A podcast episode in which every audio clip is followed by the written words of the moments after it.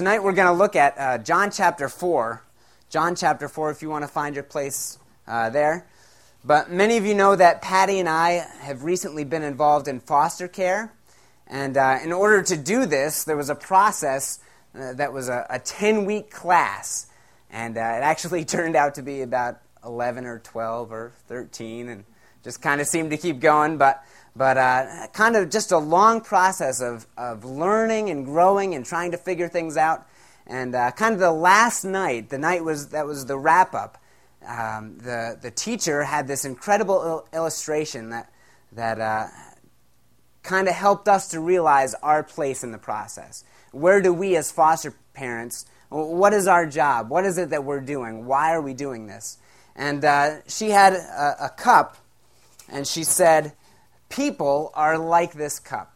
You know, when we experience difficulty, trauma, and loss, it leaves holes. And we're no longer able to hold water and to stay above float. You know, and, and, our instructor started to fill the cup, and immediately it just came right out. And she said, Okay, now what can we do to keep that cup filled? To keep that, that, uh, that purpose in their life, to keep that energy, to keep that sense of, of meaning. And, he, you know, it was part of our job. that We, we all had these tags that said foster parents or, uh, uh, you know, it could be relationships or birth parents or whatever. And, and their job was to pour that water into this cup, into this child, but you know what? Every time they did that, it emptied out. And it seemed like we were saying, Yay, good job. We, we kept filling, we kept working, we just kept going. But eventually, all of us had empty cups, and there was just a lot of water on the floor. We need to keep filling them up because they will always be losing water. They will constantly need to be filled by you or by someone else. And you know, I, I, just sat there and I thought, wow, that's not just true of a kid's life who's been through a lot. That's true of my life. That's true of everybody's life. Life, excuse me. There's a passage in uh, Jeremiah chapter 2, verse 13, and it talks about how without God, we're broken cisterns, we're broken cups we, we can't even hold water in our lives when we try to do it on our own. And we're always, we're constantly looking for something to quench our thirst, something that will fill us up. And time after time, we, we come disappointed. And we look at how quickly we're drained and left empty, and how things change. And in John chapter 4, Jesus met someone just like you and me. He met someone that had a broken cup and was desperate to be finally filled. And nothing could accomplish that until she had this conversation with Jesus. Let's go to the Lord in prayer. Father, I thank you so much that you have given us your word. Lord, without your word, we have nothing. We are so empty. We need you Father, to come and fill us. And Lord, I pray that during this time you would do a mighty work in our hearts and in our lives. In Jesus' name, amen. Amen.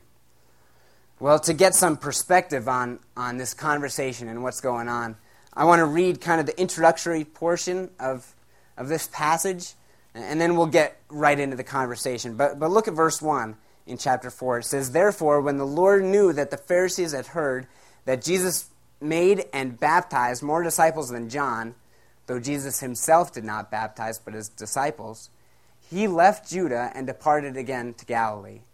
The Pharisees were trying to pit John the Baptist against Jesus. Oh, look at the scoreboard. Look what's going on. He has more disciples than you. And Jesus was saying, Look, I'm not going to be a part of that. I'm going to get out of here. And so he left Judea and departed again to Galilee. Verse 4 But he needed to go through Samaria. So he came to a city of Samaria which is called Sychar, near the plot of ground that Jacob gave to his son Joseph. A very important place. Now Jacob's well was there. Jesus, therefore, being weary from his journey, sat thus by the well, and it was about the sixth hour, during the middle of the day. A woman of Samaria came to draw water, and Jesus said to her, Give me a drink, for his disciples had gone away to the city to buy food. Then the woman of Samaria said to him, How is it that you, being a Jew, ask a drink from me, a Samaritan woman? For the Jews had no dealings with the Samaritans. And you know, we could talk a lot about the Samaritans and, and how they were considered to be worse than dogs in the eyes of the Jewish people uh, because of their mixed Jewish and Gentile heritage, or, or how a Jew would take the long way around Samaria just, just to avoid going through it. Or, you know, the, uh, when I think of Samaritans, I, I automatically think of the story of the Good Samaritan. And the thing that shocked the, the people that Jesus told that story to was that there was actually a Good Samaritan. They weren't used to that idea. That was so foreign to them. But I don't want to miss out on the main point. I, the whole point today is that Jesus will bring complete filling, a complete satisfaction that's found in no one else. And the conversation begins with this idea that we can be finally filled through accessing the well. Let's start again in verse 9. She says, The woman of Samaria said to him, how is it that you, being a Jew, ask a drink from me, a Samaritan woman? For the Jews had no dealings with a Samaritan. Jesus answered and said to her, If you knew the gift of God, and who it is that says to you, Give me a drink, you would have asked him, and he would have given you living water. He said, If you only knew who was sitting before you, if you only knew the gift of God that's right here, you know, and, and really that, I think, refers back to, to a passage that we looked at last week, John 3, verse 16. For God so loved the world that he gave his one and only Son. He said, if you only knew what I could do in your life, oh man, there's so much potential. There's so much. Just, just let me, just give me the opportunity to change your life. That's what I want to do. Let me give you access to living water. And you know, I, I, think Jesus says that to us a lot. You know, he says, Man, if you only knew what I wanted to do through you, you'd jump at the chance. You'd be right there. You'd be ready. And so often we say, No, no, I'm okay, God. I, I'm doing okay on my own. And he says, Okay. I don't want you to be okay. I want you to be full and filled. I want you to have living water. Here it is. Take it. And you know, he, he's talking about the big stuff, you know? He's talking about restoring your marriage. He's talking about healing your past. He's talking about giving your life purpose. He's talking about life changes. Jesus said, If you only knew what I could do in your life, you would just ask. Ask. Just ask for it. And the woman responds in verse 11. She says, Sir, you have nothing to draw from, and the well, it's deep. Where then do you get that living water? Where is it from? Are you greater than our father Jacob, who gave us this well and drank it uh, and drank from it himself as well as his sons and his livestock? He says, she said, Look, uh, you don't even have anything to get water with. What are you talking about? You don't have a bucket. You don't have a canteen. Where are you getting this water? I mean, that's why you asked me for water, right? Because you don't have any. And she says, Anyway, I, I don't know where you think you got the water from, but this water, this is like Vermont pure water here. I mean, this is from Jacob's well. It doesn't get any better than that. Do you think you're better than Jacob? It reminds me of what Nicodemus said to Jesus. When he talked about, man, who are you? But you know, we, we kind of have to give this lady a break because Nicodemus had seen the miracles. He had seen the amazing things that had been done by Jesus, and he knew that Jesus was majorly special. But the lady didn't know Jesus from Adam. She didn't know anything about him. And Jesus was speaking of accessing a different kind of well. And so then again, he explains it. Verse 13 says, Jesus answered and said to her, Whoever drinks of this water will thirst again. But whoever drinks of the water that I shall give him will never thirst. But the water that I shall give him will become in him a fountain of water springing up into everlasting life. How do we get well water today? It's not about creating water. It's not about a system of, wow, I need to make sure that I can, I can somehow conjure up this water. It's about accessing the water. The water is there. It's just that on the surface, we can't get to it. And so you have to drill down into that ground to get to the water. And when you hit it, pff, boom, right? It just pours out, it gushes all over the place. You have to cap it in order to control it because it's just, it's right there. Jesus is saying, I am your access to the kind of well that will finally fill you forever. He says, salvation is so accessible, it's right there.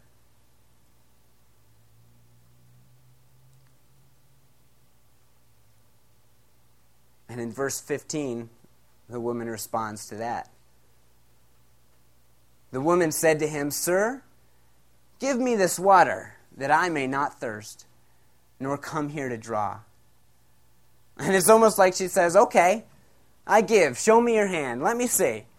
Where's this water? There was a sense of desperation of, yeah, that'd be great. I don't want to come back here again. But there was also a sense of, okay, show me what you're made of. Prove it. And you know, just like the, the salesman who's trying to sell magic beans, it was, I don't think so. Let me see the proof. Give it to me right here. And you know, even in that conversation, I can almost hear the words of Jesus in Matthew chapter 23 when he says, when he's weeping over the city of Jerusalem, and he says, Jerusalem, Jerusalem, how often I would have loved to gather you, just like a hen gathers her chicks, just in a way of safety and, and love, and man, just hovering over you, a place of contentment. But you were unwilling. And really, he offers us that same well. He offers to fill us with himself. He is the gift. And in Romans 3:23 it says for the wages of sin is death. But the gift of God is eternal life in Jesus Christ our Lord. We have to make a choice. It's there. Are we going to reach for it or are we going to let it pass by? And just like the two criminals that, that were hanging next to Jesus on the cross, one on the left and one on the right who were there because of their own issues, because of their own transgression of the law. This was their punishment. but they were so close to the source. They were so close to Jesus. They were so close to the one who would transform time. They were so close to that fountain of living water. They both were there to witness how Jesus dealt with the crucifixion. Maybe they had heard of Jesus in the past. And one dove into that well and said, You know what? I need you, God. I need you, Jesus. And the other completely rejected him. So Jesus, just like in his conversation with Nicodemus, doesn't give up. He doesn't say, oh, well, that was once I told you, so let's talk about something else. He says, okay, let's try this again. And he continues to show her that we can be finally filled not only through access to the well, but through experiencing grace. Look at verses 16 through 18. This is Jesus' response to her challenge. She says, Show me. Go ahead. I want to see it. And Jesus says, Go call your husband and come here. The woman answered and said, I have no husband. Jesus said to her, You've said well, I have no husband, for you have had five husbands, and the one with whom you uh, now the one whom you now have is not your husband. In that you spoke truthfully. I, I love this. Jesus sees right into the heart. And, and he makes a statement that causes her to acknowledge how unfulfilled she's been in her life. She challenged Jesus to show her why she would need that everlasting water, why she would need to trust him. And he did. She had tried and tried to fill up her life on relationship, trusting one man after another, only to be let down, time after time after time. Just seeking to, to have purpose, to have happiness, to have contentment. And time after time, she had to go back to the world's well to find another answer, to find another solution. And it's not that Jesus wanted to say, See, you're such an evil person. You're such a sinful person. Gotcha. I'm right. You're wrong. I win. Got another challenge? It's more of a, just so you know, I am fully aware of what's going on in your life. And I'm still talking to you. I still want to give you access to living water. Jesus says, Stop the struggle, stop the cycle, experience my grace. I have a better answer. You know, grace is popularly defined as God's riches at Christ's expense. It's, it's all the fullness and glory that we long for, but aren't able to grasp because of our sin. And that glory and fullness is handed to us. It's given to us, it's set down at our feet. But the cost was great. The cost was paid by Jesus. And this idea of grace just fills the pages of Scripture. You can't get away from it. And uh, one of the uh, greatest explanations is found in Titus chapter 2, verse 11. Write this down and, and go take a look at it uh, another time as well. But this is what he says. He says, For, for the grace of God that brings salvation has appeared to all men. He says, This salvation is accessible to you right now. This grace. And this is what it teaches us. It says, teaching us that we should deny ungodliness and worldly lusts. Grace helps us to stay away from the things that will not fulfill our lives. And then it continues. It doesn't just say the negative, it, it tells us, it teaches us the positive. It teaches us that we should live soberly, righteously, and godly in this present age. Grace helps us to live fulfilled lives. And in verse 13, it says, looking for the blessed hope, the glorious appearing. We've been singing about that all night of our great God and Savior, Jesus Christ. He says he is the absolute picture of grace. Take a look at what he did, who gave himself for us, that he might redeem us from every lawless deed and purify for himself his own special people. He says, Come on. I don't care what you've done. I've paid the price. Would you just come on, experience my grace? He says, zealous for good works. The result of a grace filled life is one that just is so excited about doing right, about doing good, about just a desire. It doesn't say has completed every good work, it says he's zealous for him. He's chasing after it. He desires that to be true of his life. You know, grace is not just a one time act, it's an experience that continually powerfully changes our lives until ultimately at his return. Jesus says to this lady, I know you. I know who you are. I know what you've done. And I still want you to experience my grace. I still want you to drink of this living water, to have the forgiveness that only I can bring. And as we saw with Nicodemus, and as we know is true in our own lives, we, we stand by the philosophy that if it's too hot, I'm getting out of the kitchen. If it gets too personal, I'm changing the subject. Her action screamed, I don't want to deal with it. I don't want to think about it. But the only way to be finally filled is through worshiping honestly. Look at her response. Look at how she, she tries to change the subject. In verse, verse 19, the woman said to him, after Jesus had told her everything about her life, Sir, I perceive that you are a prophet. wow, that took a lot of insight, my friend. She says, Okay, you're a spiritual leader, you're an authority on things. I got a conundrum for you, I got a puzzle for you. Let's switch from the, from the personal to the theoretical, from the personal to the general. Let's switch from me to trivia. Here goes, verse 20. Our fathers worshipped on this mountain.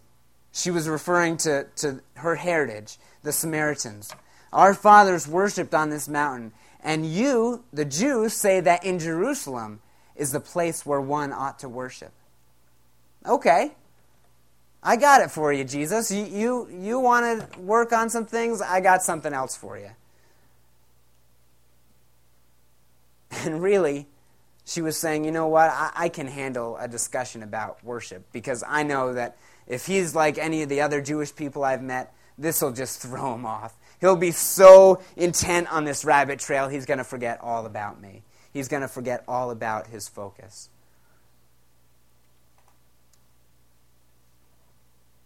My personal life will no longer be the center of attention.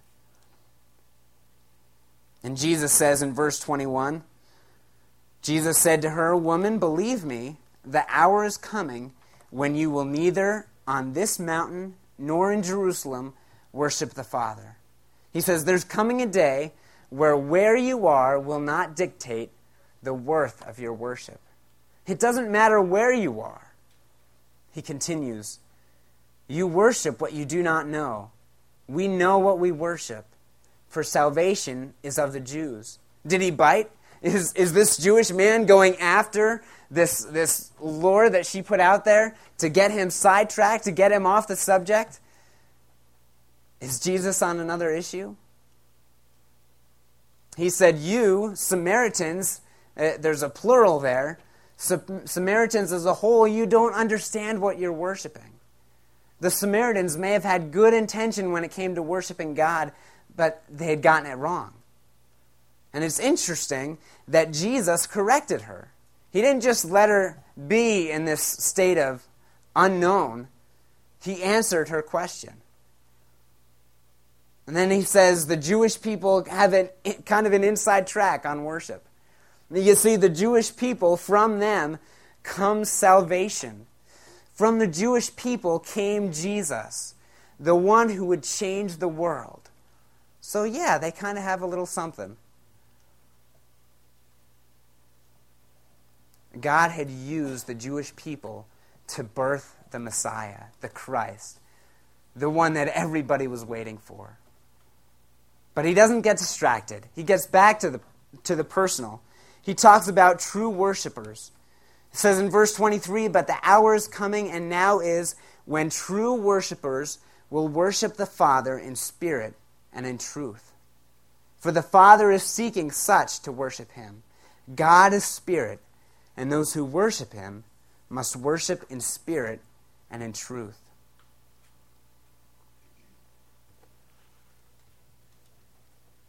He gets back to us. He gets back to me. And he says, Are you a true worshiper? What about you? You have access to the well. Sitting right before you is God Almighty. And the ones who have access to me must be honest with themselves and with God. When they come before me, when they want to come into my presence, There's no false pretenses. There's no, I've made it on my own.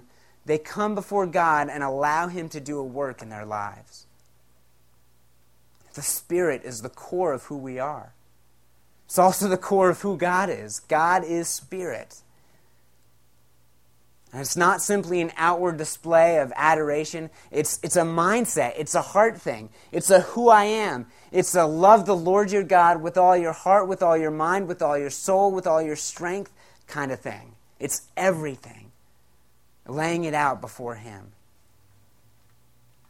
The very depths of who I am needs to worship and recognize God as Almighty. Truth uh, in honesty, not hiding anything, not holding anything back. Just like in John chapter 3, verse 21, it says, But he who does the truth comes to the light, that his deeds may be clearly seen that they have been done in God. He comes before and says, God, go ahead, take a look, open me up. I need to be honest with you. He says, I can't make up my own rules about how to come to God, how to be fulfilled. I can't write my own book and say, hey, look, it says it in a book. We have to come honestly and truthfully before Him and submit to what He has to say about our lives. So, where do you stand? Where do I stand? You know, one of the most amazing verses in this passage is at the end of verse 23, it says, For the Father is seeking such to worship him. That's good news. God is seeking you out. You know, just like he did with Nicodemus. He didn't let Nicodemus off with the first with the first one, he, just like he did with the woman. The woman tried to change the conversation time and time again, and Jesus says, Look, I'm coming after you. You need to come to a decision. And he desires and He pursues us. He runs after us. How do you respond to someone like that? And one more time, the woman tries to ignore her need, tries to get Jesus out of her business. But Jesus declared to her that we can be finally filled through ending the wait, not hesitating any longer. Look at verse 25. The woman said to him, I know that Messiah is coming, who is called Christ. And when he comes, he will tell us all things. She said, Okay, I'll deal with that later. When the Messiah comes, he'll clarify all this stuff about worship that I'm really confused about. I don't want to deal with that right now. Does that sound familiar? You know, when God confronts us and says, Look, this is in your life, we got to do something about this, and we say, Well, Lord, uh, you know, I'll just wait until you come again and you fix me completely. Then that's when it'll be taken care of. I know you want to do something in my life, but just hold off for just a second. I'm kind of busy. And Jesus responds in a very powerful way. He says, Time's up.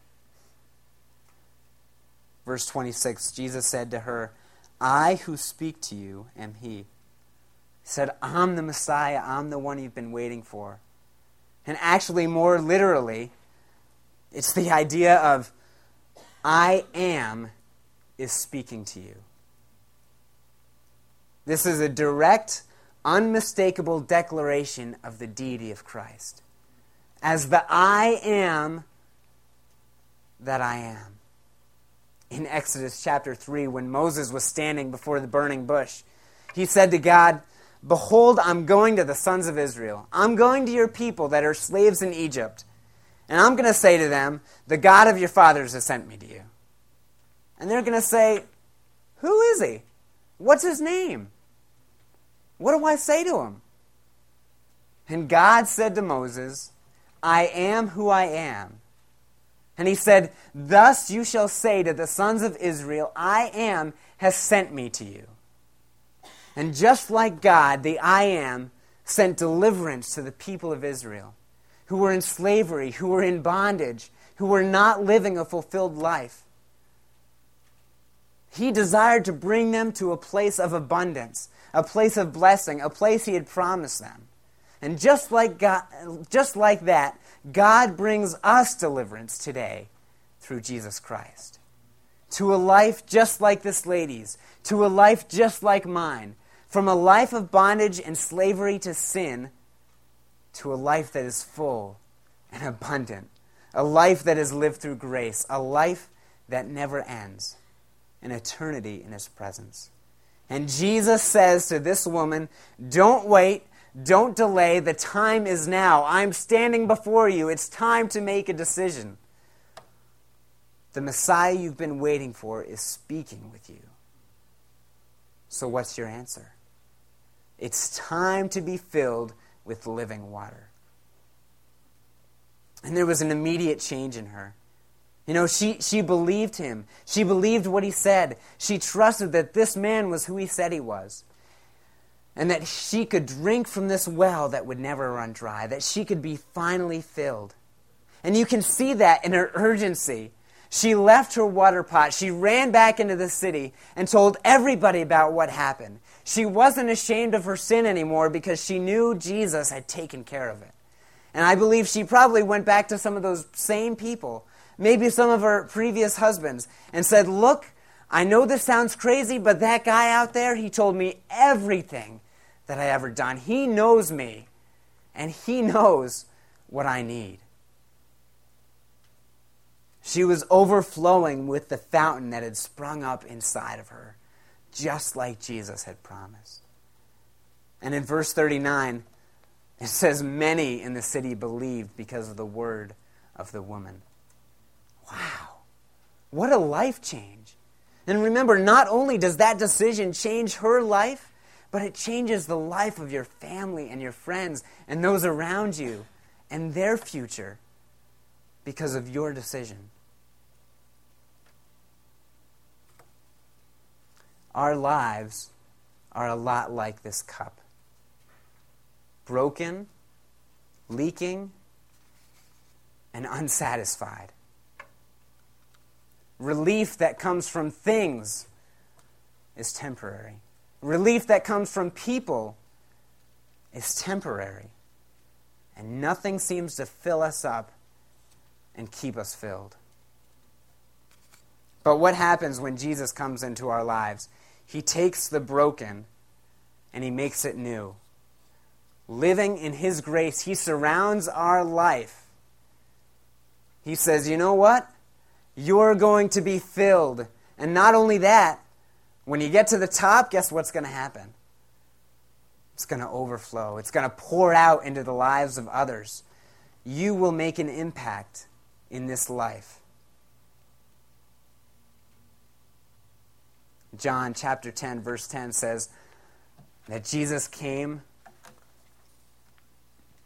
that we might have life and that we might have it abundantly, that we might have it overflowing. Jesus came to give us that abundant, overflowing life. And you know, just in, as in these two conversations that we've seen uh, over the past two weeks, we see the scope of John 3:16, for God so loved the world. We see the, the best of the religious best, the one who is trusting himself and his religion to get him to God. And we see the Samaritan woman who was considered far from God come to know God. We all have this great need that can only be fulfilled in Christ. So, what about today? Are you living a filled life? Are you living a life that is, can be called satisfied because of Him? Has God presented salvation to you time and time again? And each time you say, wait, no, not right now, Lord. I'm going to wait until the Messiah comes. I know God is going to be gracious. God is saying, right now, right before you is your opportunity. You can be filled. You can be saved. You can have eternal living water.